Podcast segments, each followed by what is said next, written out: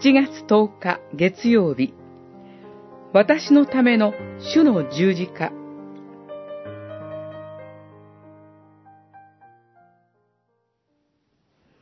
取って食べなさい。これは私の体である。また杯を取り、感謝の祈りを唱え、彼らに渡して言われた。皆この杯から飲みなさい。これは罪が許されるように多くの人のために流される私の血、契約の血である。マタイによる福音書26章26節から28節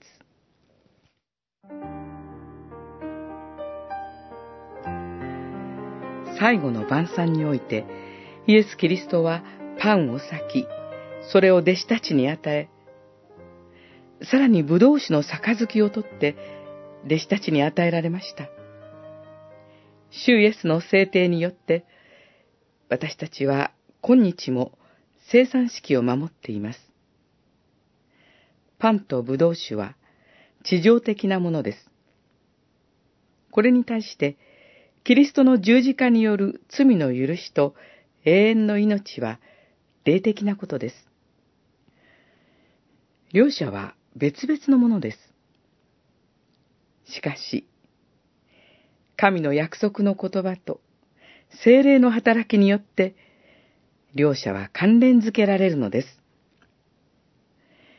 生産式において、確実に霊的祝福に預かることができることを、私たちはどのようにして知るのでしょうか問い75の答えは、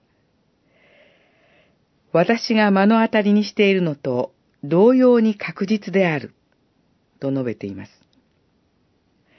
すなわち、パンとブドウ酒を私たちが見るのが確実であるように、キリストの体が私のために十字架上で捧げられ、また引き裂かれ、その血が私のために流されたことは確実なのです。それゆえに、主イエスは生産式ごとに、取って食べなさい。皆、この杯から飲みなさい。と、私たちを大いなる祝福へと招いておられます。